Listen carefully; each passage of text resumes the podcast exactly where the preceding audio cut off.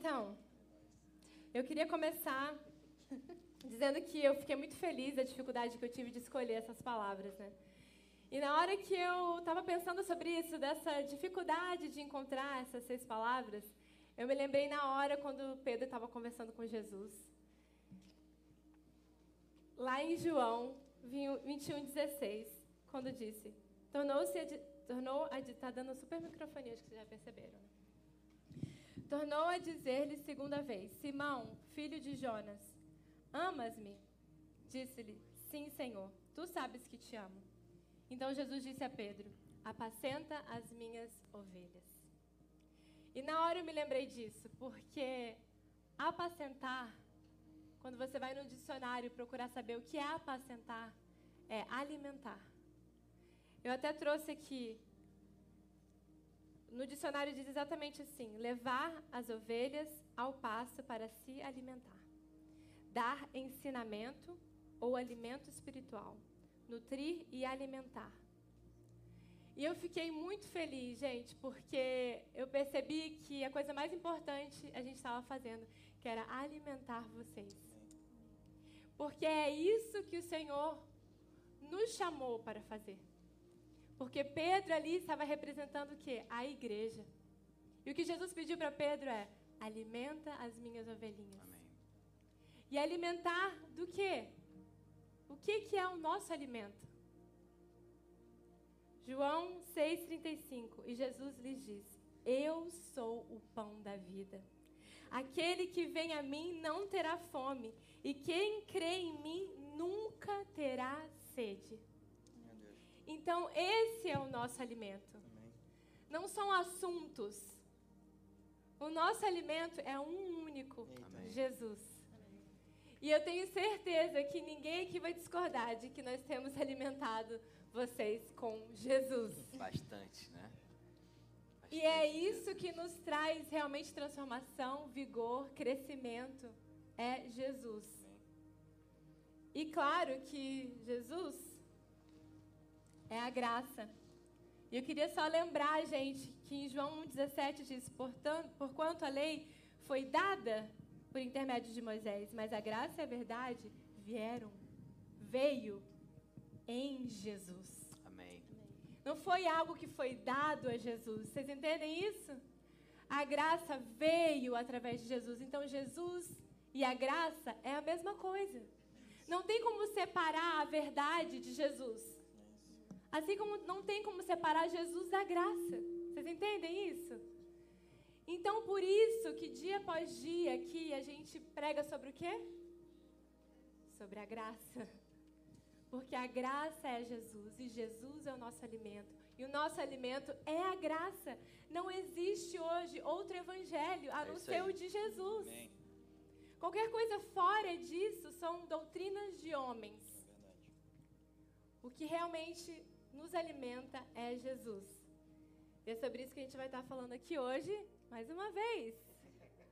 Para não surpresa de muitos. Posso só reforçar uma coisinha? Claro.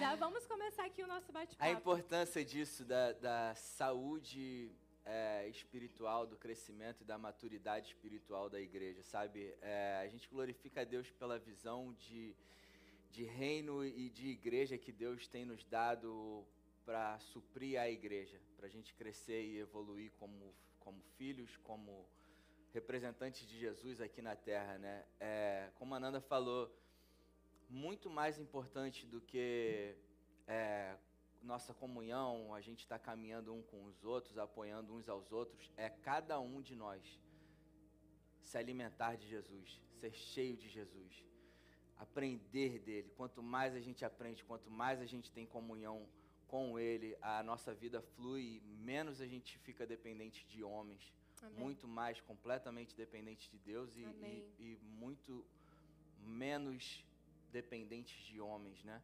E a gente glorifica a Deus porque a gente tem visto isso acontecer na vida de vocês. A gente escuta tanta história né, de pastores com, com um gabinete lotado de membros desesperados na pandemia porque não estava podendo ter acesso aos pastores.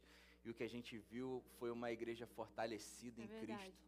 Sabia quem era, cheia de Jesus, saber que independente se a gente estava se encontrando aqui ou não, Deus estava com eles. Amém. Deus era por cada um, Deus é por cada um de nós presente em nossas vidas. Isso é lindo, lindo ver vocês. Uma salva de palmas para essa igreja maravilhosa, Jesus. cheia de Jesus, gente. Vocês são maravilhosos. Amém. E aí a gente vai sempre colocar a figura, não sei se vocês vão lembrar. Quem estava, levanta a mão quem estava aqui desde janeiro desse ano. Só os que estão com o livro, é, com o nome escrito no livro da vida. Eita, gente. É Aleluia. brincadeira, tá, Mas gente? 2021 tá aí para isso, né, gente? Para compensar, tá? É. Brincadeira, gente. Mas quem for lembrando vai ser uma bênção. Quem não experienciou isso com a gente vai ser bênção também. Mas, gente, a primeira palavra que a gente vai relembrar é a leveza do Evangelho. Quem chegou a ouvir essa palavra? Poucas pessoas. E, gente, a leveza do Evangelho. A gente vai estar aqui trazendo para vocês, falando aqui, coisas de como essas palavras impactaram a nossa vida no nosso dia a dia. Sabe? E essa palavra, leveza do Evangelho, me impactou muito porque eu, por uma boa parte da minha vida cristã, servir a Jesus era um peso. Era algo que me deixava ansiosa. E como eu me sentia como se nunca fosse o suficiente, sabe? Nunca fosse o bastante. Eu sempre dava mais de mim, nunca era o suficiente. E aquilo se tornou um peso. Ir na igreja me- se tornou um peso, ao ponto de, tipo assim, quando eu não estava escalada para alguma coisa, eu falava, ai, glória a Deus, cara. Meu Deus, eu poder ficar em casa o dia de folga. meu dia de folga, porque se tornou um peso para mim, se tornou um ato religioso, um mero ato religioso, sabe? E por quê? Porque infelizmente muitas pessoas ensinam de que é pesado mesmo, de que é pelo seu esforço. E isso se tornou muito pesado para mim, até que um dia eu comecei a ler a Bíblia, a ler a Bíblia. Vamos colocar assim. Porque quando a gente lê a Bíblia, não precisa ninguém explicar pra gente. Está lá, escrito. E na verdade, não- Jesus não veio trazer nada de pesado.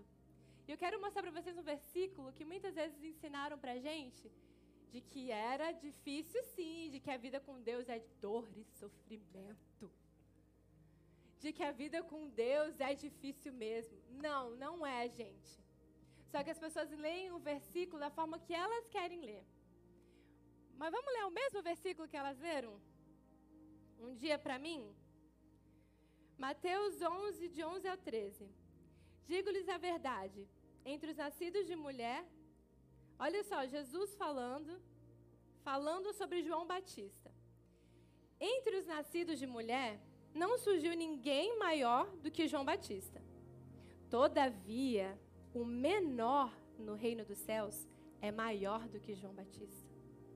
Desde os dias de João Batista até agora, o reino dos céus era tomado à força, é tomado à força, e os que usam de força se apoderam dele. Pois todos os profetas e a lei profetizaram até profetizaram até João. até João. Vamos ler mais uma vez? Porque eu tenho certeza que você já entendeu. Digo-lhes a verdade: entre os nascidos de mulher não surgiu ninguém maior do que João Batista. Todavia, o menor no reino dos céus é maior do que ele. Desde os dias até João Batista até agora, o reino dos céus é tomado à força, e os que usam de força se apoderam dele, pois todos os profetas e a lei profetizaram até João. Amém. Vocês estão entendendo que Jesus ali ele estava trazendo novos ensinamentos, novos pensamentos, algo completamente diferente do que João trazia. E ele coloca que os ensinamentos de, de João ainda eram ensinamentos da lei, dos profetas. João ensinava o peso, a dificuldade, a sua salvação depende de você, do seu esforço, do que você faz. Era isso que João trazia.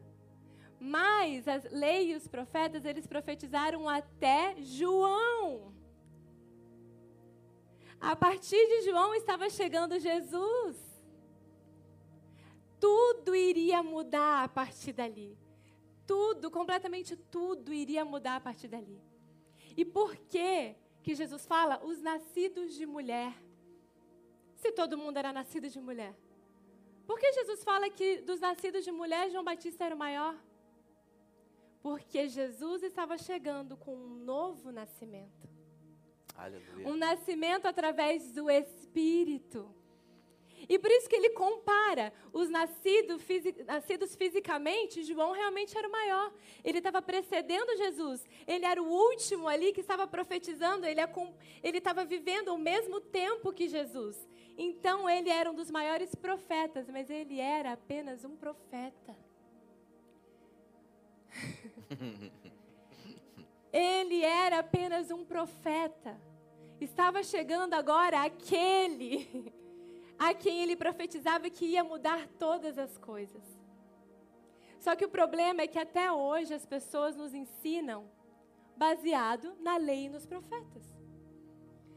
Baseados de que o reino dos céus é tomado à força e o que usam de força se apoderam dele. Como se a minha e a sua salvação dependesse de você.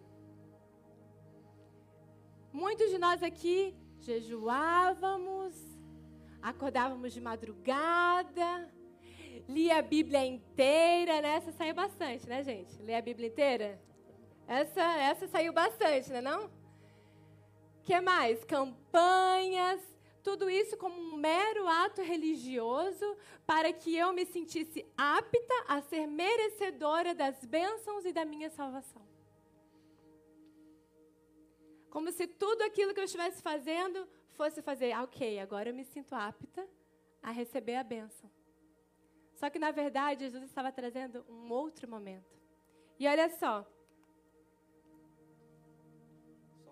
Pode? Pode. Ah, ah, só uma questão em relação ao que a gente estava conversando hoje, eh, ontem, né, em se sentir apto, porque vai muito pela nossa justiça, né? Porque eu fazer X coisas para me tornar apto está de acordo com a minha concepção de se tornar apto.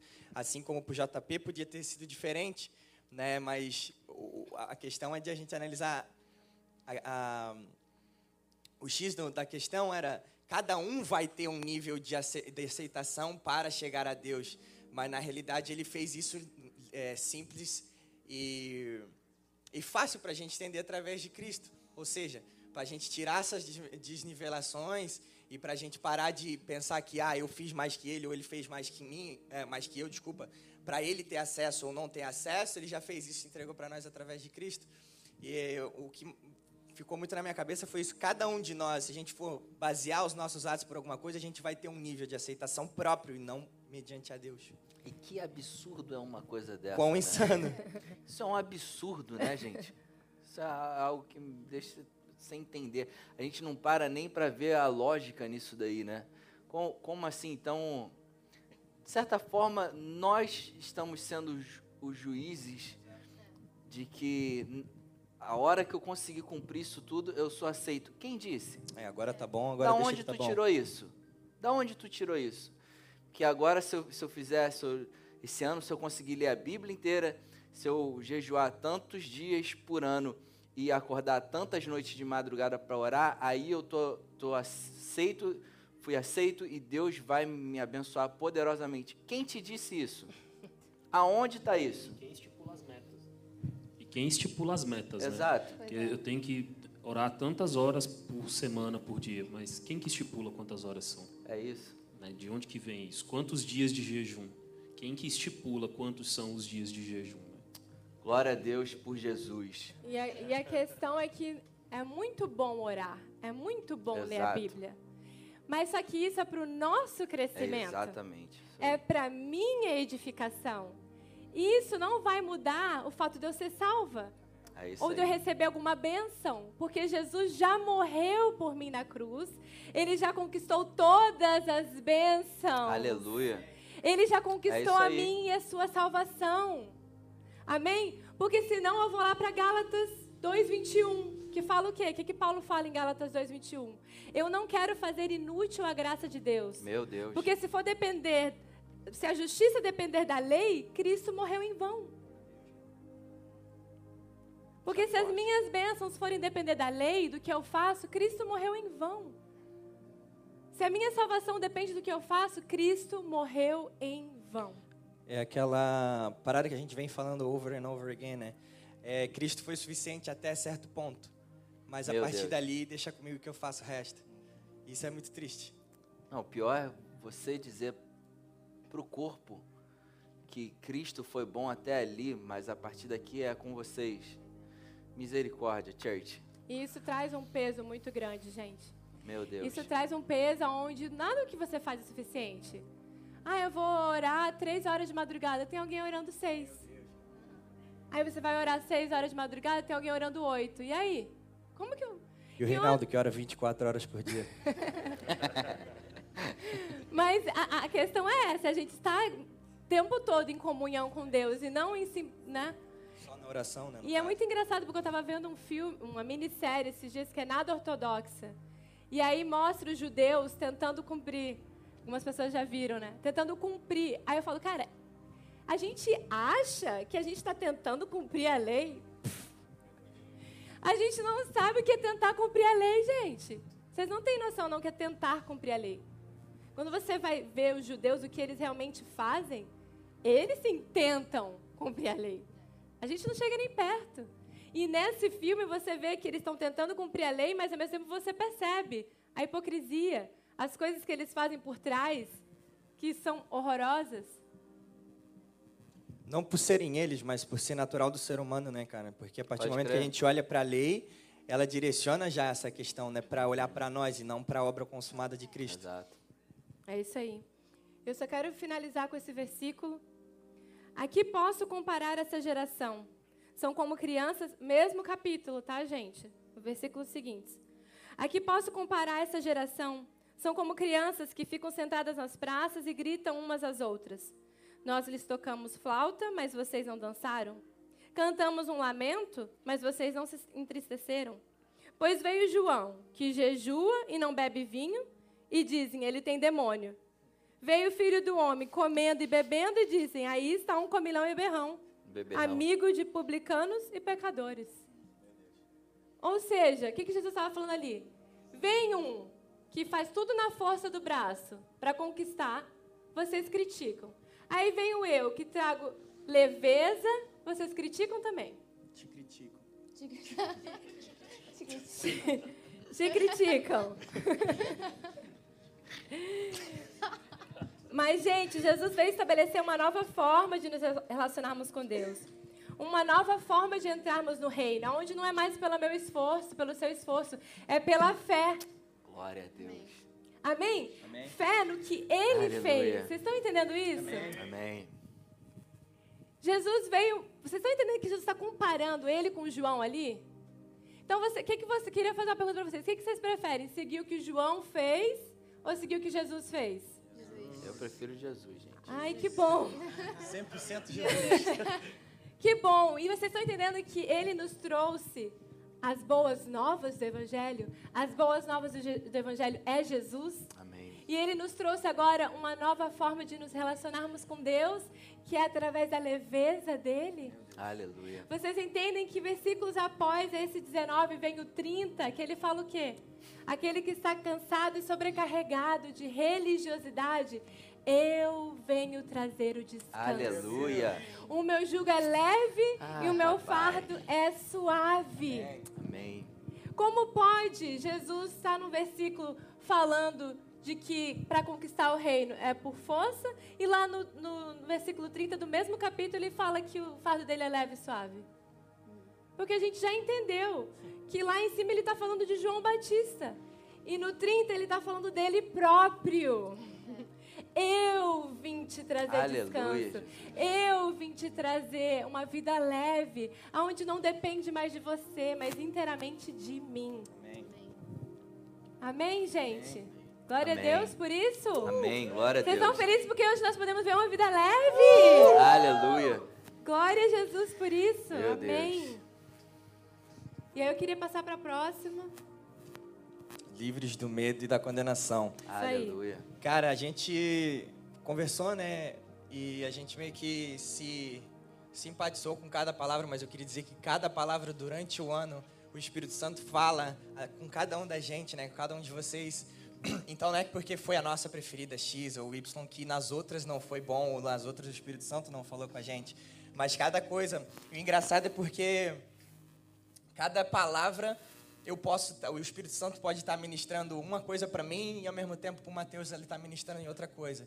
E a gente sai fulfilled, a gente sai alimentado daquilo ali. E às vezes o Espírito Santo está às vezes não, a grande maioria das vezes o Espírito Santo está trabalhando coisas diferentes no cada Aleluia. um, cada um do coração da gente. Amém. É, quando a gente fala de medo e condenação, cara, é, a gente acaba criando ou a vida nos faz, a vida e as, e as, e as circunstâncias fazem com que a gente comece a gerar dúvidas. O que é normal, não é ruim a dúvida.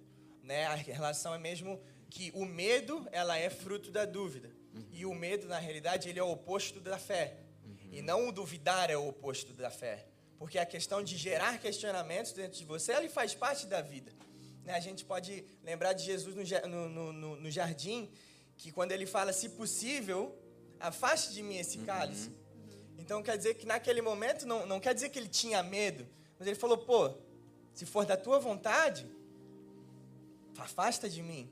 E esse tipo de, de, de questionamento a gente acaba é, gerando durante a nossa vida também. Desculpa. Eu separei três. É, o primeiro diz assim: é, Será que eu fiz o suficiente para ser digno do amor de Deus? Acho que todo crente ou toda pessoa até no mundo que não é crente, ele, ele já pensou nisso, né? Ou o amor de Deus por mim depende do que eu fiz ou deixei de fazer? Vamos para a segunda. É, sou santo bastante para Deus proteger a minha família, a minha e a minha família, né? Acho que é, esse período que passamos agora da pandemia também fez com que essas dúvidas surgissem no nosso coração. É, o terceiro, o que eu estou fazendo de errado para Deus, para Ele estar fazendo isso comigo? Cara, eu quero enfatizar que essas três perguntas são bem hereges, tá ligado? Assim, pode ocasionar de vir, e se vier, como a gente se posiciona, sabe? Essa terceira ali é muito forte, porque é, é engraçado porque Deus, ele, ele fala que ele lança os pecados e de lá eles não vai, ele nunca mais vai se lembrar, né? E é engraçado porque acontece isso comigo também. Dessas, dessa terceira é muito forte. Carol estava uma vez no carro comigo, eu full pistola, e eu larguei uma dessa. E hoje eu pensando assim, eu falei, meu Deus, mano, que vergonha de ter falado isso, quão herege estava sendo naquele momento. né? Mas enfim, para a gente responder, cara, esses questionamentos e mandar esses questionamentos embora, às vezes nem responder, mas simplesmente mandá-los embora, a gente precisa estar sempre baseado no que a Bíblia diz em relação a nós em relação ao nosso Pai. O que a gente também já está, não cansado, porque a gente sempre vai pregar isso aqui, porque é referente a Jesus. E quando a gente prega sobre Jesus, a gente não pode deixar de falar sobre a nossa identidade nele. Amém. Tá ligado? A gente pode ir uh, lá para Lucas 15, eu não botei o versículo, só vou citar, que ele fala sobre o filho pródigo. Quando a gente fala do filho pródigo, a gente tem que analisar os dois filhos tanto o filho mais velho como o filho pródigo. Porque o filho pródigo, pra, o filho mais velho para mim, ele direciona muito para a religião, sabe? Para a lei. Uhum. Porque quando o, o, o, o, quanto ao filho mais velho, ele achava que Deus, o amor de Deus por ele, o amor de Deus, ou o amor do pai, naquela situação ali mostrada na Bíblia, estava condicionado com as obras e ações dele uhum. naquela situação para o pai amar. Enquanto que Deus é, quer mostrar para a gente é que, independente das nossas ações, Ele sempre vai nos amar. Amém. Amém. Ele sempre vai estar de braços abertos te esperando, cara. Meu Deus, eu tenho vivido isso day by day. E, tipo assim, às vezes não com o melhor. É... Porque a gente é ser humano, né? A gente é santo se aprimorando em Cristo. Amém. Só que a gente passa por algumas situações e às vezes tu fala, cara, talvez essa, essa parada eu me comportei ou eu fiz diferente do que Cristo queria que eu fizesse ou como ele se comportaria. E aí eu olho para Deus, o que, que ele está fazendo? Ele está de costas para mim? Não, ele está assim, cara, vem aqui para mim. Amém. Não tem problema, só vem. Deixa eu te abraçar, tá ligado? Independente, cara, de, é, independente do que você fizer ou deixa de fazer, ele sempre vai estar tá te esperando Amém. com um banquete. Amém. É Igual ele fez com o filho pródigo. É isso aí. Diferente do filho, diferente do que o filho mais velho esperava, né? Eu botei entre parênteses nas minhas anotações aqui do que é religião, porque o que a religião fala para você é: se você fizer isso, você não merece isso. Enquanto Deus fala: se você fizer isso, não tem problema, eu te amo mesmo assim, independente daquilo ou daquilo outro. Amém?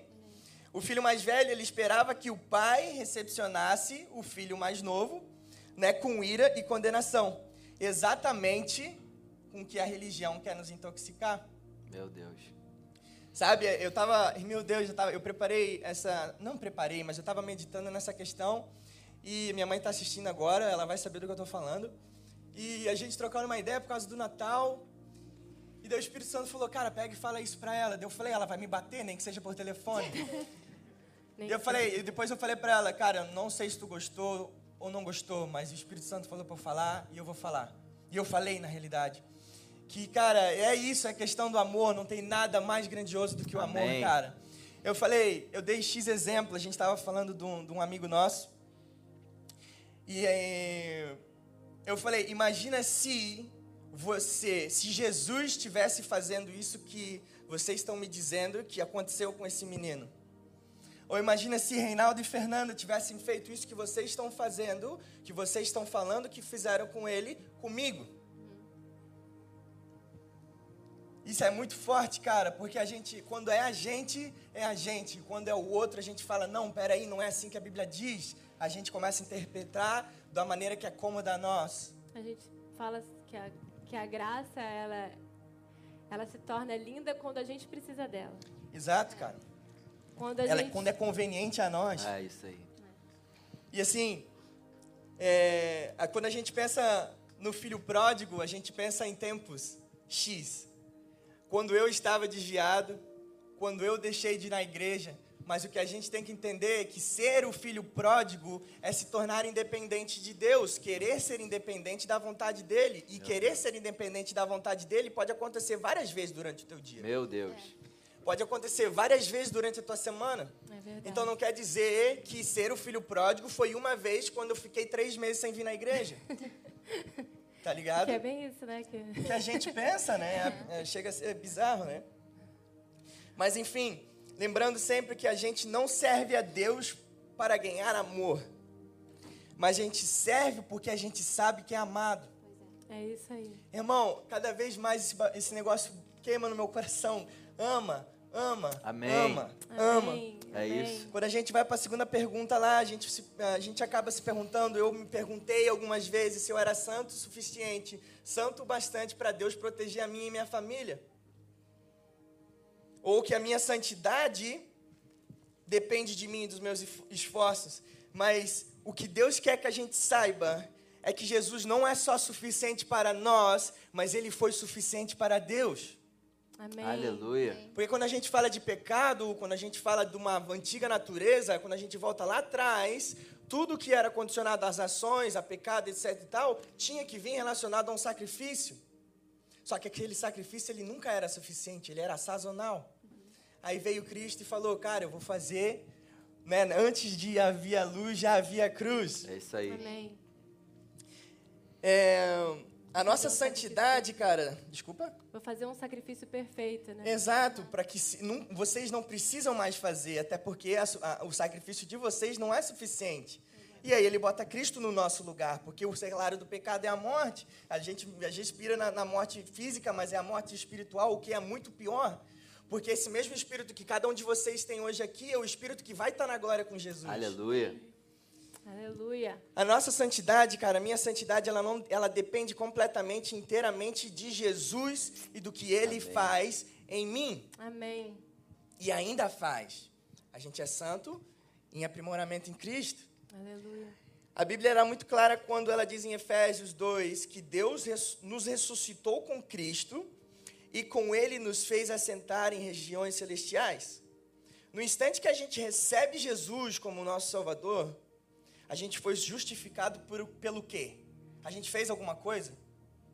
A gente foi justificado pela fé e não por obra alguma. Isso aí. Né? A gente se tornou perfeitamente justo, aceito. Né? Quando a gente fala que a gente é santo, significa que nós somos separados para Ele. Amém. Amém. Eu volto a repetir, cara, se parecer com Cristo não é uma alienação, e sim é se aproximar o que mais próximo do que Deus nos fez para ser. Amém? Amém. Ou seja, cara, a gente, eu, vocês, vocês e suas famílias estão seguros, vocês estão guardados pelo sangue de Cristo. Quando Deus olha para vocês, ele não vê você, ele vê a obra perfeita de Cristo. Assim como quando você olha para o seu próximo, você não vê o seu próximo, você vê Jesus, cara. Amém. Jesus é a santidade. Amém. E por último, para fechar, pô, ninguém falou na minha vez, cara. Pô, tá sensacional, tá dando um show aí, ouvir, entendeu? Eu tô quase colocando você para falar na minha vez. Pois é. Pode crer. E por último, cara, que foi o que me mais doeu quando eu me coloquei fazendo isso de novo, que graças a Deus nunca mais vou fazer essa pergunta. O que eu estou fazendo de errado para Deus, olha só como é sinistro, para Deus estar fazendo isso comigo. Meu Deus. Se acontecer de passar essa heresia pela cabeça de vocês, que eu espero que nunca tenha, só tenha sido eu, a gente tem que rever a nossa fé. No que a nossa fé está baseada? A nossa fé está baseada nas circunstâncias ou no nosso Pai? A nossa fé está baseada no que a gente vê ou no que a gente se tornou em Cristo? A nossa fé está baseada no que a gente sente e pensa ou no sacrifício completo da cruz? Amém. Amém. A gente falou isso no Zoe Sunday, não lembro se foi eu ou foi Juju, acho que foi Juju, que ela, ela deu show né, no Zoe. Que Sobre passar por aflições nesse mundo, que no mundo está o maligno. Porém, a gente sabe que nos dias maus a gente não se envergonhará. E nos Amém. dias, desculpa, nos dias de fome a gente se fartaria. Amém. E é isso que é a realidade que a gente viveu durante, viveu durante essa Amém. pandemia. Amém. Isso aí. Mas não por nossas obras, pelo sacrifício da cruz. Aleluia. Quando a gente pergunta, ou uma vez perguntou, vamos botar no passado, o que a gente está fazendo de errado para Deus está fazendo X algo comigo, muitas vezes a gente está jogando a nossa própria irresponsabilidade dos nossos atos nas costas de Deus e ainda pior, é, acusando Ele de nos tratar de uma forma em que nunca na Bíblia Ele se posicionou como. Meu Deus. Isso é forte, cara. Perdão dos pecados, nova natureza, bênçãos, liberdade para ser quem somos, sem medo e sem condenação. Porque Amém. assim como ele falou para a mulher adúltera que nem ele a condenaria porque ele era o único sem pecado, e ela ainda não era nova criatura, porque a, nova, a, nossa nova natureza ela veio através de Cristo no sacrifício da cruz. Amém. Imagina com a gente. Amém. Tu acha mesmo que ele vai te condenar? Amém. Sendo herdeiro de Deus e co-herdeiro nele. É isso. Meu Deus. Aleluia. Amém. Ele sempre mostrou e nos mostra no dia a dia que Ele quer que a gente viva a plenitude de vida dele. Amém. Afinal, o que Ele nos deu foi a própria vida dele. E Ele quer que a gente tenha zoe e zoe com abundância. Aleluia. Amém. Amém? Amém. Aleluia. Cara, isso é muito forte porque é, livres do medo e e da condenação, né? É o tema. E isso aqui nos rouba, o medo e a condenação é o que fez Adão se afastar de Deus, fez Adão se esconder de Deus. E nós fomos aceitos em Cristo pelo sacrifício de Cristo. Então, toda vez que eu olho para o meu desempenho, eu sou como Adão. Meu Deus, church, em nome de Jesus, entenda isso. Toda vez que a gente olha para o nosso ser aceito com base nos no, no nosso desempenho, eu estou sendo como Adão e naturalmente eu me escondo de Deus. E aquilo que me faz ser aperfeiçoado nele, porque é ele que nos aperfeiçoa, é o Espírito dele em nós que nos faz pessoas melhores, é o. Espírito dele em nós que nos faz deixar de fazer as coisas da nossa antiga natureza, aquilo que nos aprisionava. É o Espírito dele que vai nos aperfeiçoando. Amém. Então, quanto mais eu tenho um- um- uma, uma mentalidade de medo daquilo que. medo e condenação das coisas que eu fiz, mais eu me afasto de Deus. Quando eu olho para a cruz de Jesus, o sacrifício perfeito, no sacrifício de Cristo, eu fui aceito. E eu sei que, independente de se eu cair agora, se eu vacilei agora, eu sei que eu sou aceito, não pela minha queda, mas por causa da obra perfeita da cruz de Jesus. Isso me aproxima do Pai constante.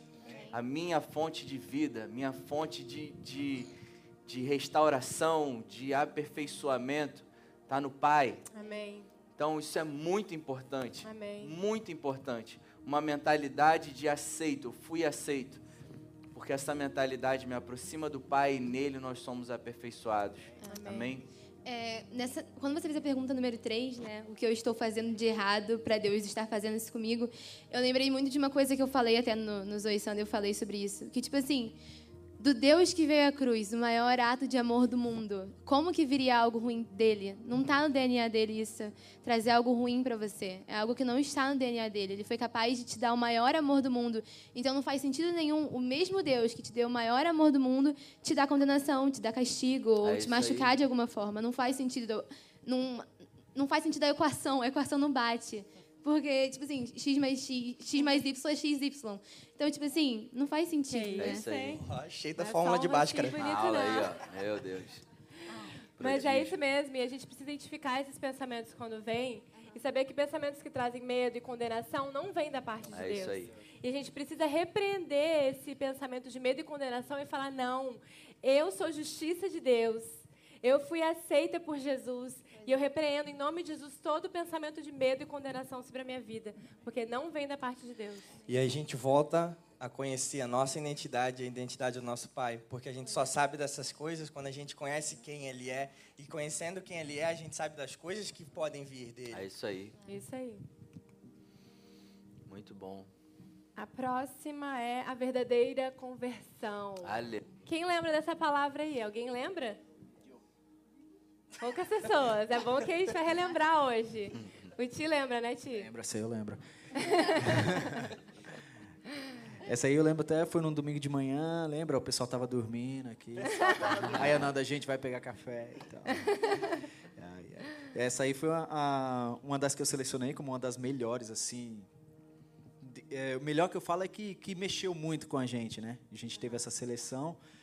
E quando essa aí ficou comigo, eu falei, nossa, perfeito. Porque assim, gente, sério, foi uma das melhores palavras no sentido de assim de mexer comigo aqui na igreja, né?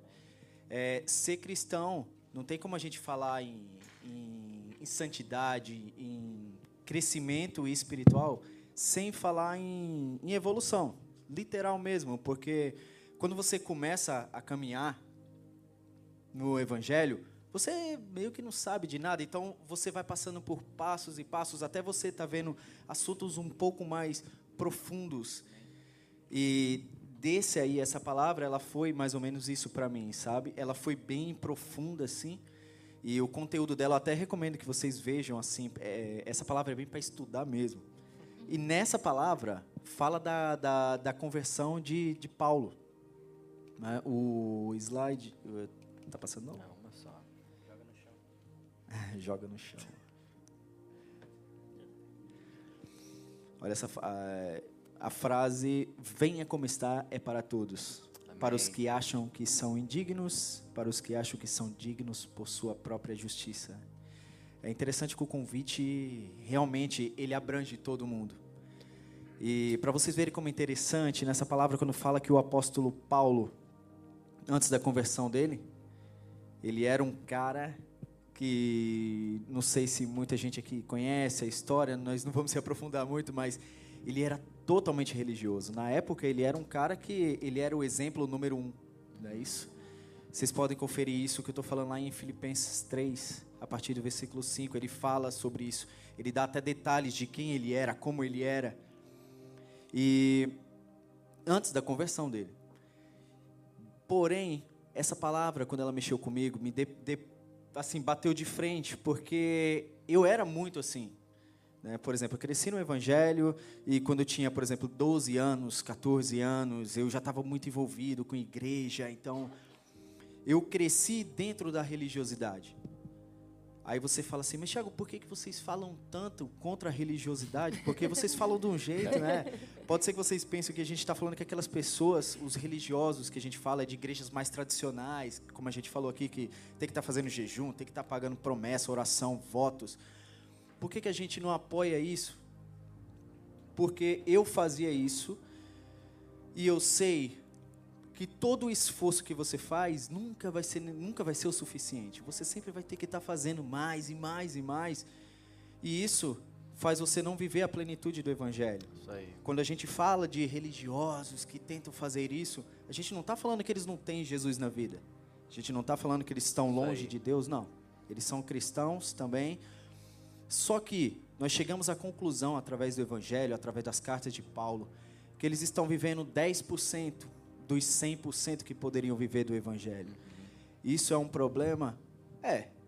Porque, poxa, se eu estou te dando aqui um reino, e você fala, não, não, me dá só aquele condadozinho ali pequenininho, tá, que pertence ao reino, é pequeno, tem 10 mil pessoas. Não, não, não. Você vai governar em um milhão de pessoas. Eu estou dando um exemplo bem besta, mas é mais ou menos isso.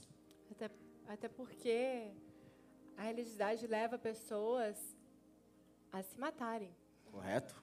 Uhum. A religiosidade leva pessoas à depressão, à crise de pânico, à crise de ansiedade, a se suicidar. E muitos pastores, a gente vê hoje em dia, se suicidando porque não conseguem, não dão conta de satisfazer tudo, de ganhar o reino dos céus por sua, por sua força. Então, a religiosidade ela entra de uma forma muito bonita. Né? Ela não entra como pecado.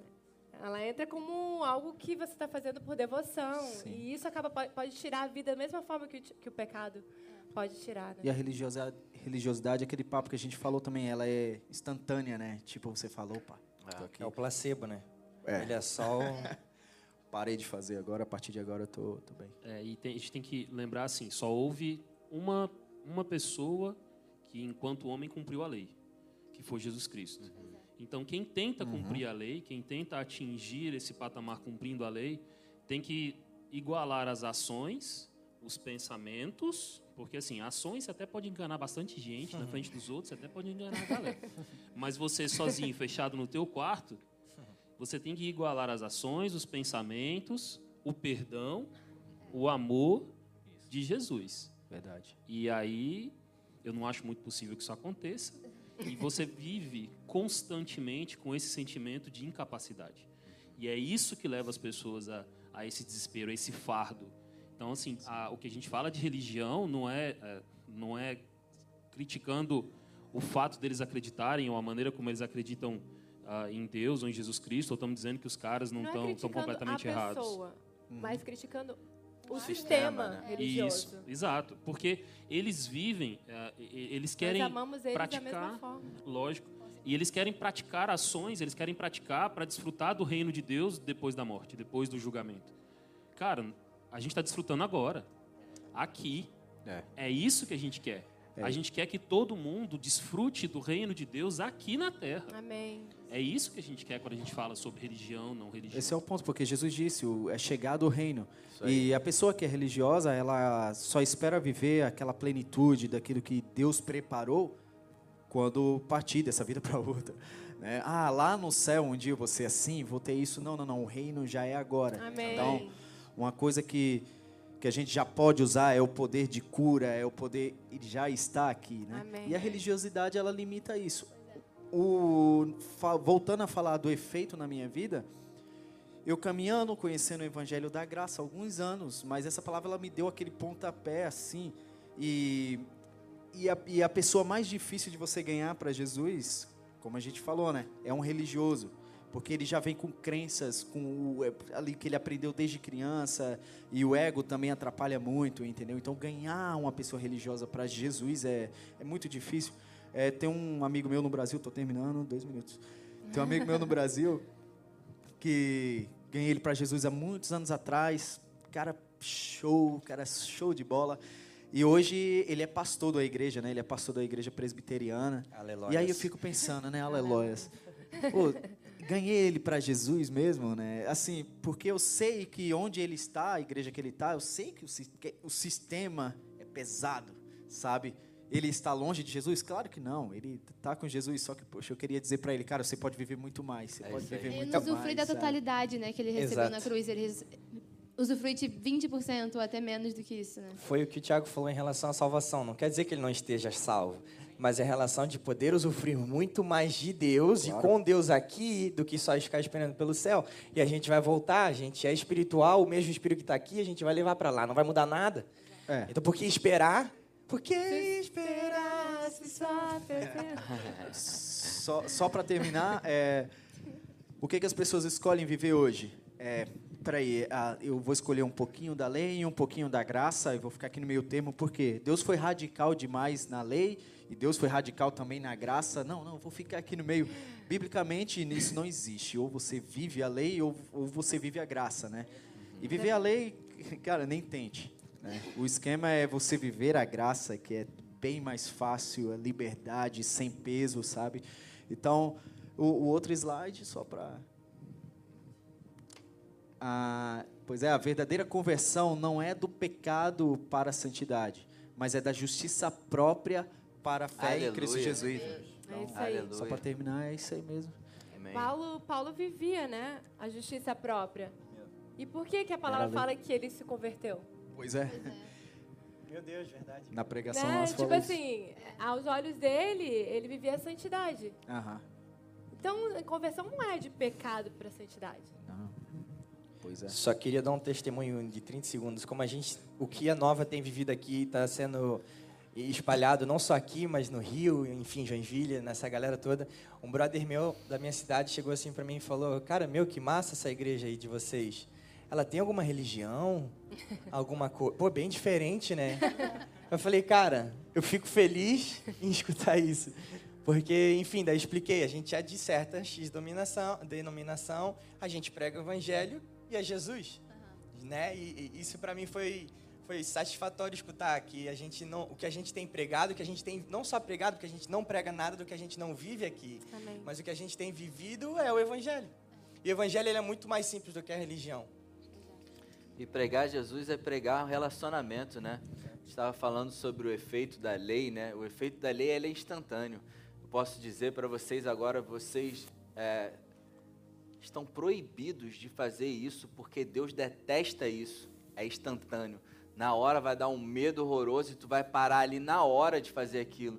Mas é uma paulada fria que tu tomou. Você não entende porquê que você tem que fazer aquilo e, e na verdade o que você entende é que se você fizer, Deus vai te odiar. E aí vem maldição sobre sua vida. Só que chega a um ponto que a gente viveu no Rio, né? Lá no Rio a gente comia é, bala perdida no café da manhã. Só que chega uma hora que, cara, você se acostuma com medo. E aí você sai já na rua de madrugada e, e é a mesma coisa que acontece com a religião. Chega um ponto que você se acostuma com medo e se você está sendo sustentado por um medo, chega uma hora que você ignora o medo e fala, cara, não tem como eu conseguir viver dessa forma. A graça vai te na graça nós vamos fluindo num relacionamento com Cristo. Amém. E é como um casamento, a gente vai passando o tempo junto. A graça é assim, no início de um relacionamento, tá, ninguém entende nada, você está entendendo ainda o coração de Deus, essa plenitude. É, é incondicional mesmo, Deus. É incondicional mesmo. Então, quer dizer, se eu não fizer isso, você continua me amando em totalidade, em plenitude. Se eu fizer isso, você continua me amando em totalidade, plenitude. Será que é isso mesmo? Aí você tropeça e ele continua me amando. Meu Deus. E aí, pô, vacilei de novo, Deus. Ei, eu te amo, cara. Mas Deus, eu vacilei de novo. Ei, eu te amo. Amém. Cara, que amor é esse? Eu quero estar contigo pro resto da minha vida e, e isso que eu fazia antes me faz mal, na verdade, eu quero do teu amor. E é um, como um casamento, a gente vai passando o tempo junto e a gente já vai sabendo o que agrada e o que não agrada, e o que é bom e o que não é para o nosso relacionamento. Isso é viver a graça versus a lei, né? Amém. Até porque a lei, ela te afasta. Porque vira e mexe você descumpre, vira e mexe você, você ela aponta o seu erro, ela aponta o, o pecado. E você se afasta. E não tem como você relacionar com alguém que está longe de você. É isso aí. né? A gente não tem. E é isso que o diabo quer, ele não quer que você se Exatamente. relacione com seu É pai. isso. Exatamente, porque quanto mais próximo dele nós estamos, mais a gente percebe o amor que ele tem por nós, a- a- a- o, o nosso lugar, quem nós somos, mais a gente percebe quem ele é e mais a gente desfruta do reino aqui. Amém. Amém. E quando a gente fala de mudança, rapidinho, quando a gente fala de mudança, ela nunca vai vir através de pressão. Né? Se a gente imaginar uma planta, ela nunca vai crescer, ela nunca vai expandir se ela sempre ficar naquele mesmo vaso, porque ela está sendo pressionada de todos os lados. Então a, pessoa, a gente, eu, só amadureço, eu só cresço, eu só entendo as mudanças que Jesus quer que, eu, que aconteça na minha vida quando eu tenho liberdade. E a graça nos dá essa liberdade porque Cristo nos chamou para a liberdade. E é nele e por ele que a gente é aperfeiçoado, não por pressão. Amém. Amém. É. E aí chegamos na pregação, essa foi uma pregação da Nanda, Deus, minha nova natureza e os problemas. Aqui a gente tem, é um momento em que a gente entende quem são Deus, quem somos nós, quem são, porque eu tô falando, né? Quem é Deus, quem somos nós. E, e o que, que isso tem a ver com a maneira como a gente lida com o mundo, com os problemas da gente. Essa, essa pregação, ela foi é é, é, é, impressionante realmente, assim, é, é, realmente é sobrenatural a maneira como isso tudo que vocês estão vendo aqui flui. Porque a, a, Nanda teve a ideia de fazermos, ela colocou uma série de palavras e falou com a gente, olha, vamos ver qual, quais as que mais impactaram. Essas foram as que a gente teve mais feedback. E aí, dessas que mais impactaram, da, da votação que, que nós fizemos, foram essas seis que foram as mais votadas entre nós. Isso tudo assim, votação. Aí eu coloquei, eh, ela colocou 11, eu coloquei seis. Tiago colocou seis e assim foi. No final das contas, ficaram essas seis mais votadas e a maneira como cada uma delas encaixou conosco não, não é explicável. Não tem como explicar. Essa, essa, essa pregação foi literalmente a, prega, a pregação que mais me impactou no, no, no ano todo na igreja. Tinha pouco tempo que a gente tinha chegado na igreja e foi a que mais me impactou. E em nenhum momento a gente pediu, a gente falou, eu quero essa, eu quero aquela, essa é importante por isso, essa é importante por aquilo. De 11 eu escolhi seis. Dentre as seis, essa estava no meio delas, acho que essa estava no meio delas, estava né, no meio delas, e aí caiu ela para mim. Então, assim, é, realmente é sobrenatural. E é por isso que a gente, a gente tenta colocar para vocês a, a nossa posição dentro do que, aconte, o que aconteceu conosco nessas palavras, porque a gente sabe que isso aconteceu com mais pessoas e é isso que a gente quer que aconteça com cada um de vocês Amém. hoje e nas outras que ainda virão mais para frente. Então, vamos lá. Aqui, primeiro, definição. Quem me conhece sabe bem como são as coisas. Assim, dois mais dois é sempre quatro, muito lógico. Então, primeiro, definição. Quem é Deus? Mas a gente, as nossas definições, tudo que a gente faz é baseado na palavra, Amém. certo? Então, a palavra me diz quem é Deus. Em 1 João 4, 8, diz o seguinte: Quem não ama, não conhece a Deus, porque Deus é amor. Amém. Mas quando João fala que Deus é amor, ele não fala desse amor que eu sinto pela Fernanda, que eu sinto pelo meu filho. Não é esse amor. O amor que Deus é, esse amor que Deus define tão bem Deus, é um amor ágape. É um amor que excede o entendimento da gente. Não é um amor que eu ou você ou qualquer um de nós consigamos compreender. É um amor que vai muito além de tudo isso. Segura esse pensamento. Vamos para o próximo. Quem somos nós? Aí em Efésios 2, versículos 19 e 20, dizem o seguinte: Portanto, vocês já não são estrangeiros nem forasteiros, mas concidadãos de Deus, edificados sobre o fundamento dos apóstolos e dos profetas. Oh, desculpa, pulei um pedaço, né? Portanto, vocês já não são estrangeiros nem forasteiros, mas concidadão dos santos e membros da família de Deus, edificados sobre o fundamento dos apóstolos e dos profetas, tendo Jesus Cristo como pedra angular. Então, esse somos nós. Quem nós somos? Nós somos concidadãos, nós somos membros da família de Deus. E mais importante do que ter essa noção de que nós somos membros da família de Deus, é entender que nós somos membros da família de Deus em Cristo. Porque é por causa dele, por causa da obra dele, a obra, o sacrifício perfeito dele da cruz, que nos tornamos membros da família de Deus. Essa é a parte mais importante. E aí vem, eu sei quem é Deus e eu sei quem eu sou. E qual que é o resultado disso? matemática. Se não tiver matemática comigo, não funciona. Aí diz o seguinte: O que é nascido, 1 João, 1 João 5, versículo 4. O que é nascido de Deus vence o mundo. E esta é a vitória, a vitória que vence o mundo. A nossa Fé. fé. Esse é o resultado. Quando eu entendo que Deus é amor, mas também não é qualquer amor. Porque se eu atribuo a Deus o amor que eu compreendo, o amor que eu entendo, eu também posso acreditar que esse amor acaba. Eu também posso acreditar que esse amor está vinculado às circunstâncias. Porque para eu amar o meu cachorro, ele não pode me morder. Para eu amar o meu filho, ele tem que ser o meu filho. Não pode me morder. Para eu amar De o meu vizinho, para eu amar o meu vizinho, ele não pode fazer festa três horas da manhã. Não pode. Pelo menos não se me convidar e ter churrasco. É isso aí. Não pode. Quando eu atribuo a Deus esse amor que é humano, a gente tira a possibilidade de entender realmente nat- essa natureza, quem nós somos e chegarmos a esse resultado. Ah, falando de mim, eu sempre tive. A minha caminhada também é. é- eu venho de uma, uma história católica, então poucas religiões podem ter mais, mais legalismo do que a Igreja Católica. Então, ah, mas eu sempre, eu sempre tive no meu. Um dia alguém me falou o seguinte: que Deus é amor. E eu falei, beleza, Deus é amor. Mas isso me disseram, falaram, não, mas Deus é um amor de verdade. Ele não é um amor assim, mais ou menos, não. Ele é amor, ele te ama. Eu falei, beleza, tranquilo. Ele me ama. Mas peraí, ele só me ama se eu fizer isso ou outro. Não, mas peraí, então ele não é amor. Então ele não pode ser amor como você está me dizendo. Então não faz sentido. E essa parte sempre fez sentido para mim, sempre foi a base. E é essa que tem que ser a nossa Amém. base de entendimento. Amém. Que Deus é amor. Todo o restante é mera consequência disso. Tudo. A graça é consequência do amor de Deus É por nós. aí. É isso aí.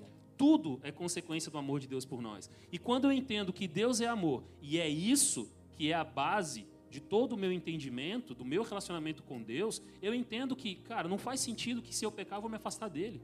Ele não vai me amar menos porque eu pisei na bola. Ele não vai me amar mais do que ele ama o meu coleguinha porque o meu coleguinha dá um dízimo menor.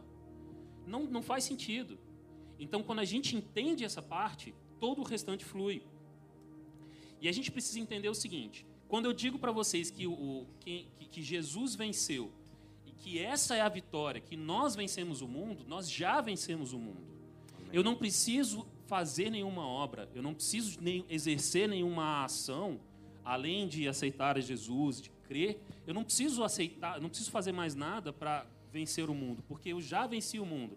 Mas por que, que eu venci o mundo? Porque Jesus venceu o mundo. Amém. Foi ele quem venceu. E ele venceu por mim e por vocês e por todo mundo. Ele venceu por quem a gente acha que é bom, ele venceu por quem a gente acha que é mal, ele venceu por todo mundo, desde que você creia. A partir do momento que a gente aceita Jesus como Senhor, como Salvador da nossa, da- da- como nosso Salvador, acabou. Amém. É isso que eu Isso preciso. aí. Amém. Vamos lá, continuando, porque essa foi essa palavra foi difícil. Beleza. Mas aí eu falo o seguinte, que Jesus é amor, eu sou membro da família de Deus e então peraí, eu não tenho problema? Não, não é isso que a gente diz. A Nanda nessa palavra, ela foi é, uma das coisas que ela falou assim que chamou muito a minha atenção foi isso que Deus salvou, Jesus salvou a nós. Ele não salvou a terra. Ele não salvou o planeta. Ele não salvou os animaizinhos. Ele salvou a nós. É isso aí. Nós habitamos essa terra. Nós não pertencemos a ela, mas nós habitamos essa terra. Amém. Então, os problemas que essa terra traz, que ela tem, se Jesus tivesse salvado a terra, era tudo perfeito. Isso ela disse também. Se, se ele tivesse salvado a terra, estava tudo ótimo. Não ia, não ia, e todo dia 24 para 25 ia ter neve, não ia, não ia ser muita neve a ponto de atrapalhar a vida de ninguém. Todo mundo ia, é, a gente ia, ah, toda hora do culto, na hora que começasse o culto, ia fazer 25 graus Celsius e estava tudo certo. A terra seria perfeita, mas ele não salvou a terra, ele nos salvou. Eu vou Amém. ter problemas? Eu vou ter problemas. Mas o que, que isso quer dizer? Isso quer dizer que, embora eu tenha problemas, os problemas não me têm. É isso aí. É É isso só aí. isso. É isso. Os problemas acontecem, mas eles não dominam a minha vida. Amém. O medo, ontem a gente estava conversando isso também, eu e o Reinaldo. Reinaldo? Ronaldo. Regis. Eu e o, eu e o Rei, Ele é muito no Corinthians. a gente estava falando sobre isso e assim, esse medo que esse medo que impede a gente de ir para frente, esse medo que impede a gente de fazer aquilo que a gente tem no coração que a gente deve fazer, quando o Espírito fala conosco, mas o medo trava a gente, é esse medo que é oposto à fé. Não é aquele medo, aquela dúvida de falar assim, meu Deus, mas espera aí, tá, tá falando no meu coração, mas calma aí, eu preciso ter certeza do que eu estou falando. É muito sério também quando você, principalmente quando você chega para alguém e fala assim, olha, Jesus me disse, o Espírito falou comigo, Eita. isso é muito sério. Então a gente tem que ter certeza do que a gente está sentindo, até para gente, que a gente pratique as coisas certas. E outra, né? Quando a gente fala do ex que te digo, o mesmo espírito que está no Reinaldo, ele fala comigo, ele vai falar isso com aí. ele. Então a gente tem que ter muito cuidado com essa questão, né? Isso aí. É exatamente isso. Então, esse medo, é, e mesmo quando nós temos essa, essa certa dúvida, Jesus está ali para nos salvar. Amém. Jesus está ali para dar a mão para a gente. É por isso que a gente entender quem Deus é, o quanto esse amor significa é importante. Vocês lembram de Pedro? Quando Deus, quando Jesus chama ele, e fala: "Vem aqui". Ele fala: "Não, não, não acredito que é você, não é você mesmo". Ele fala: "Vem cá então". Aí ele vai andando sobre as águas. E aí de repente ele tira os olhos de Jesus e olha, sei lá, para o mar revolto, ele olha para a água em volta e ele começa a afundar. E aí Jesus dá uma olhada para ele e fala: Ô meu filho, eu falei, agora você vai voltar nadando. Não. Jesus estende a mão para ele Amém. e é isso que ele faz conosco. Amém. Amém. Cara, não interessa o que está acontecendo, não Amém. interessa. Você não, não, não precisa não ter dúvidas. Você não precisa não ter dúvidas. Quando a religião te diz que você tem que ter fé e você tem que dar o passo ali sem enxergar nada e tal, ele pode até estar certo. Mas o fato de você não enxergar e não praticar isso de primeira também não te desclassifica. A Amém. dúvida, na realidade, ela não é ruim, ela é até saudável, que a gente não pode deixar que ela cultive no nosso coração e se transforme em medo. Isso aí. Exatamente. É esse medo que impede a gente de fazer aquilo que o Espírito nos orienta a fazer que é perigoso. Amém. É esse que a religião coloca no coração da gente, e aí eu falo das minhas próprias experiências. É esse medo de não atingir um patamar, de não atingir uma meta, de não chegar aonde a religião espera que você chegue, e você deixa de, de, de- de se relacionar com Deus. É isso que atrapalha. Amém. É na hora em que tudo que você mais precisa na sua vida é ceiar na igreja católica, é a comunhão, não sei, não, não conheço as outras religiões. Às vezes o que você mais precisa é receber o corpo de Cristo, receber o sangue de Cristo, mas a religião diz que você não pode porque você está em pecado. Cara, é porque eu estou em pecado que eu preciso do corpo e do sangue de É Cristo. isso aí. Se, eu- porque se, é- se eu não tivesse, se eu não pecasse, tava tudo certo. Não tava nem aqui. Já tinha sido arrebatado. enfim. Mas é justamente nessa hora que a gente precisa. E o importante é a gente saber que, enquanto eu mantiver os meus olhos em Jesus, não há problema que eu não consiga vencer. Amém. Porque quem vence o problema não sou eu. Pedro não caminhou sobre as águas porque ele estava achando que ele era muito bom. Ele caminhou sobre as águas porque ele olhou para Jesus. Amém. E foi olhando para Jesus que ele caminhou sobre as águas. Amém. E é olhando para Jesus que a gente vence os medos, que a gente vence os Aleluia. problemas e que tudo passa. Amém. A gente pode até ter alguma dúvida. A gente pode até não enxergar, mas a gente tem que manter a fé. Amém. A gente tem que crer. Porque quando a gente crê, eu posso até não enxergar o processo, mas eu tenho a certeza do resultado final. Amém. Amém. Porque Jesus quer que eu prospere, Ele quer que eu vença. Ele não quer que eu perca, Ele não quer que eu esteja derrotado. Então, assim, eu posso não enxergar, lembrando, lembrando das carruagens de fogo, de Eliseu e o ajudante dele. Eu posso ser, eu posso, eu posso até não enxergar as carruagens de fogo. Eu posso até não enxergar o exército de Deus lutando por mim. Mas de repente eu vou estar andando e vou ver um inimigo caído de um lado, um outro caído do outro, um outro caído do outro, e eu vencendo a batalha. Amém. Eu posso não enxergar, eu posso não enxergar Jesus lutando por mim. Mas eu vou enxergar o resultado final. Amém. Isso Isso é fato. Amém. Quando eu entendo que Deus é amor, ágape. Quando eu entendo que, ah, que Deus vai muito além de tudo isso, eu sei aonde eu estou chegando. Amém. Por mais que eu não consiga, por mais que eu não consiga, eu tenho problemas, eu tenho ansiedade, eu tenho ah, depressão, eu tenho crises absurdas. Eu posso não enxergar Deus me curando dia a dia. Mas vai ter um dia em que eu vou passar por uma coisa que me fez medo a vida toda e não vou ter medo. Amém. Como que isso aconteceu? Eu posso não ter enxergado, ou eu posso ter enxergado, não interessa. Eu posso não ver o caminho sendo traçado, mas eu vou saber onde eu vou chegar. Amém. É isso que ele quer pra gente. Amém. Aleluia. Glória a Deus. Uh, uma salva de palmas, gente, para Jesus. É, vocês vão ter que bater recorde, tá, queridos? que a gente passou, extrapolou o tempo aqui. Vamos tentar resumir o máximo essa- essas próximas aqui, essas próximas duas. Essa é minha. Eu, É. eu tenho preparado 247 slides, mas antes da meia-noite eu garanto que a gente Mas vocês vai estão sair bem, daqui, gente? Deixa eu perguntar uma coisa. Vocês estão bem? Vocês estão curtindo, mais ou menos? Antes da meia-noite a gente sai daqui, mais ou menos? O pessoal da internet está feliz? Legal. Ah, então vamos. Legal. Mas vamos tentar resumir, tá? Cara, o tipo de fé de Deus. aí, tá vendo aí? É isso todo dia, gente. Que eu passo. O tipo de fé de Deus. Isso é muito importante, né? A gente viver em fé e, e por que que isso é tão importante? Foi tão impactante para mim porque eu- vim de um ministério, já falei que não sei nem se dá para chamar de ministério, mas que é, é só informação, só informação sobre doutrinas que não tinham impacto nenhum na minha vida. Então, cara, quando eu aprendi sobre fé genuína, que é você trazer uma informação que está sendo passada por um- uma convicção no teu coração, uma realidade, isso é que passa a ter um impacto na nossa vida. A gente vive o cristianismo pela fé, tudo que Deus fez por nós, tudo que Ele nos concedeu foi pela graça e nós recebemos pela fé. E sem fé a gente não tem como usufruir de É tudo isso que Deus nos não concedeu. E nessa palavra eu falei um pouquinho sobre o tipo de fé de Deus. E eu queria ler esse primeiro é, versículo aí em Marcos. Eu estou vendo aqui no celular, gente, porque eu não estou enxergando ainda, estou sem eu leio. Marcos 11, 21 obrigado. a 23. Pedro, lembrando-se, disse a Jesus: Mestre, vê a figueira que ama- ama- amaldiçoaste secou. Respondeu Jesus: Tenham a fé de Deus. Eu asseguro que, se alguém disser a este monte, levanta-te e atira-se no mar, e não duvidar em seu coração, mas crer que acontecerá o que diz, assim lhe será feito. Olha o que ele fala, gente. É, que você tenha a fé, o, o tipo de fé de De Deus. Deus.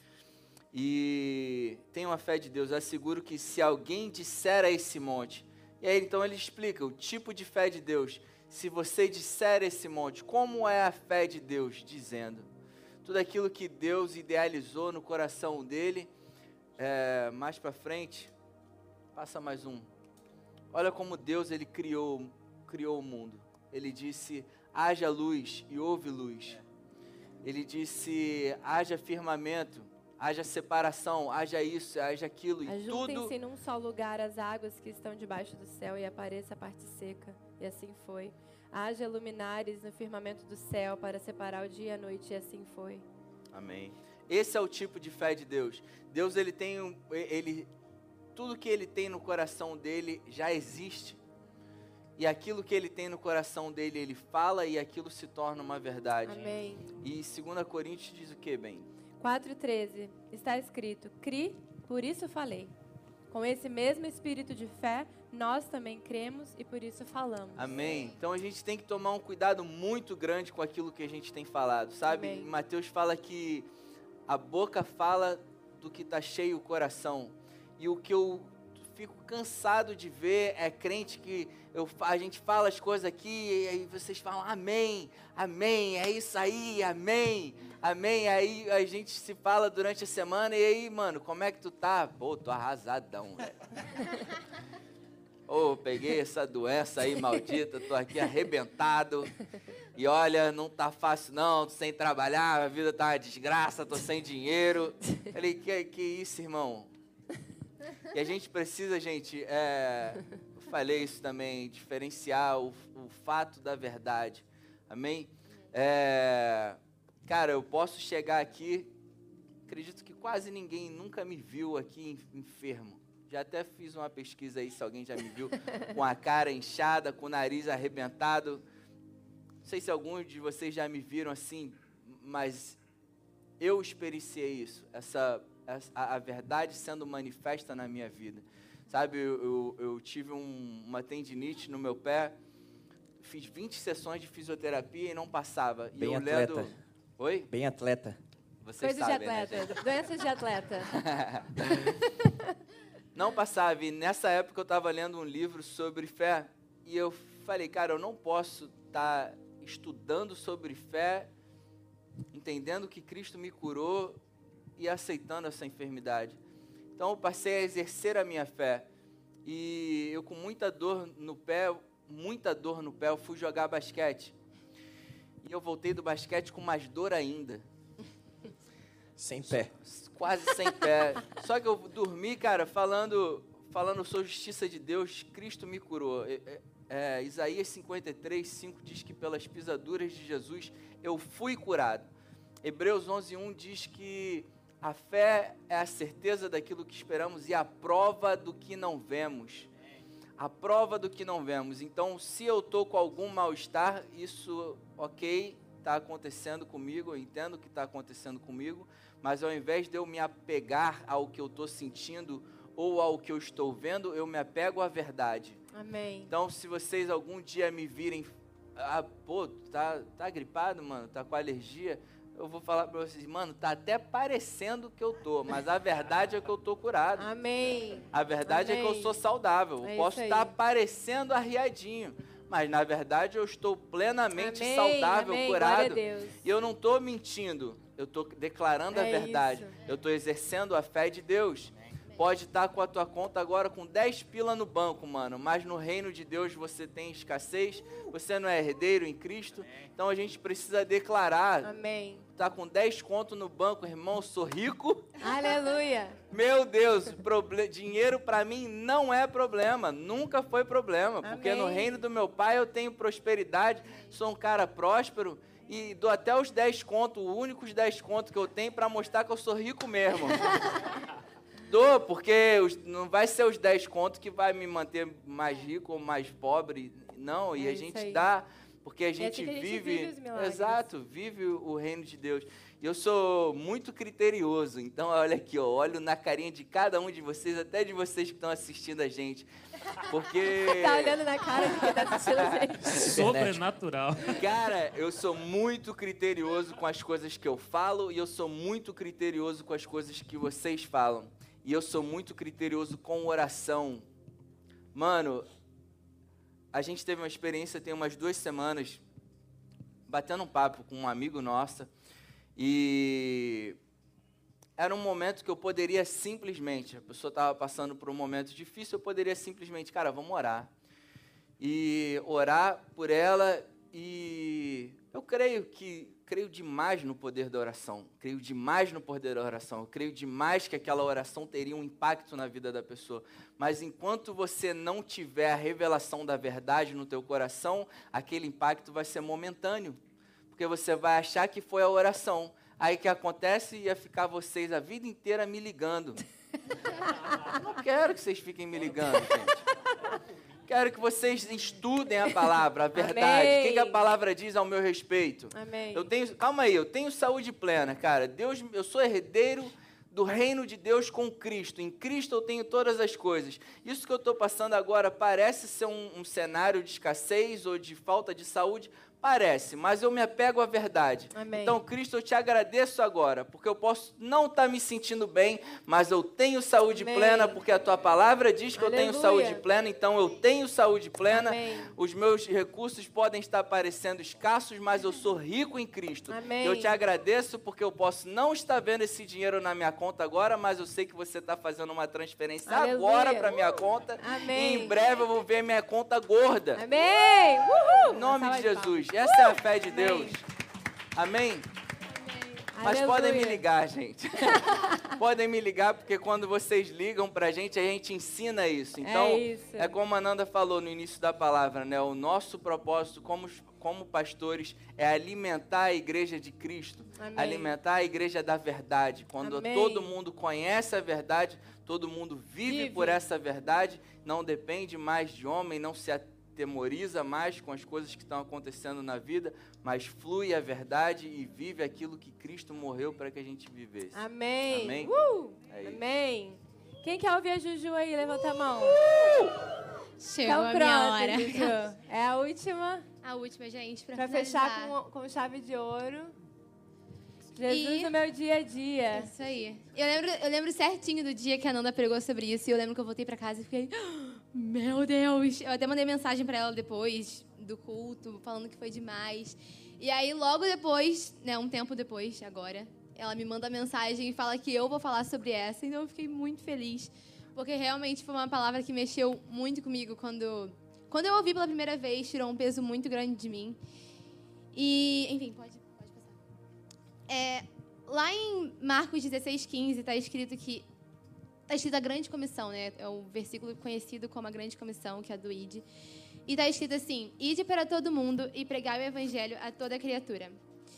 Porém, quando você lê Marcos 16, 15 na versão King James, está escrito: Enquanto estiverdes indo pelo mundo, proclamai o evangelho. Foca nisso aí. Enquanto estiverdes indo. E a Bíblia King James é uma das traduções assim mais fiéis ao original, que está desde o grego, aramaico e hebraico. E eu não sei vocês, mas quando eu li essa versão, eu só tive a convicção ainda maior de que com Jesus o fardo é muito leve. Amém. É, eu tive. Porque se você pensar assim, é, quando a gente entende essa diferença do id para enquanto estiver dizendo, né, que o id está no imperativo, tipo, vai lá, id, você tem que ir. Para o enquanto estiver dizendo, é uma diferença muito grande. Ele tira toda a pressão, tira o peso, tira toda a ansiedade que você possa ter. Amém. E eu, assim, hoje em dia eu não falo mais que, ai, eu tenho que parar a minha vida para poder falar de Jesus, eu tenho que parar tudo o que eu estou fazendo para poder ir lá falar de Jesus. Não, eu simplesmente vivo falando de Jesus. Aleluia. Amém. A gente muda, até porque, Aleluia. até porque quando a gente é, tipo, mostram pra gente o verdadeiro amor de Deus, quando a gente entende a, a totalidade do amor dele pela gente, é inevitável a gente não falar dele. E não só falar, mas agir como ele, porque é isso que é o ID, é você agir como Jesus, é você É viver aí. o evangelho, não só falar do evangelho, mas é você isso viver o aí. evangelho na totalidade, é você amar é, e ser totalmente como Jesus. E isso é Amém. viver Jesus no, no seu dia a dia, é você ir falando dele, é você agir como ele. Amém. E depois que eu percebi o enquanto estiver dizendo, eu já não fico planejando a minha viagem missionária para um lugar do outro lado do mundo. Para África. Eu, fa- eu faço do meu dia a dia a minha viagem missionária. Amém. E como assim? Eu, enquanto eu vou, eu anuncio o evangelho. Enquanto eu vou, eu sou luz. Enquanto eu trabalho, eu faço tudo com excelência. Enquanto eu estudo, eu dou o meu melhor. Enquanto eu lidero, eu trato bem as pessoas. Eu, eu não só falo do evangelho, como eu falei antes. Eu vivo o evangelho. Eu Amém. sou, eu encarno o evangelho em mim. Amém. É isso aí. Pode passar. Já. E amor ao próximo. Eu, eu separei, eu dividi essa pregação em, em três pontos que mais me, me prenderam, assim, eu mais fiquei. Meu coração bateu mais forte quando eu ouvi. E hoje em dia, nessa questão de amar o próximo, muitas vezes os religio- religiosos dizem pra gente que a gente não se misture com as pessoas que não creem em Jesus. Entretanto, é onde tem essas pessoas é onde a gente deve estar. Porque provavelmente, eu posso dizer 90% das vezes, você é o mais próximo que essa pessoa vai chegar de Meu Jesus. Deus. É isso aí. Meu Deus. Porque nós somos imagem e semelhança de Jesus, né? É, na Bíblia diz isso. E na Bíblia também diz que, a gen- que Deus é amor. Então, se Deus é amor, o que nós devemos fazer? Amar. E algo muito legal da gente lembrar que quando Deus renunciou de sua glória, foi para estar no meio das pessoas que hoje a religião nos diz para a gente se afastar.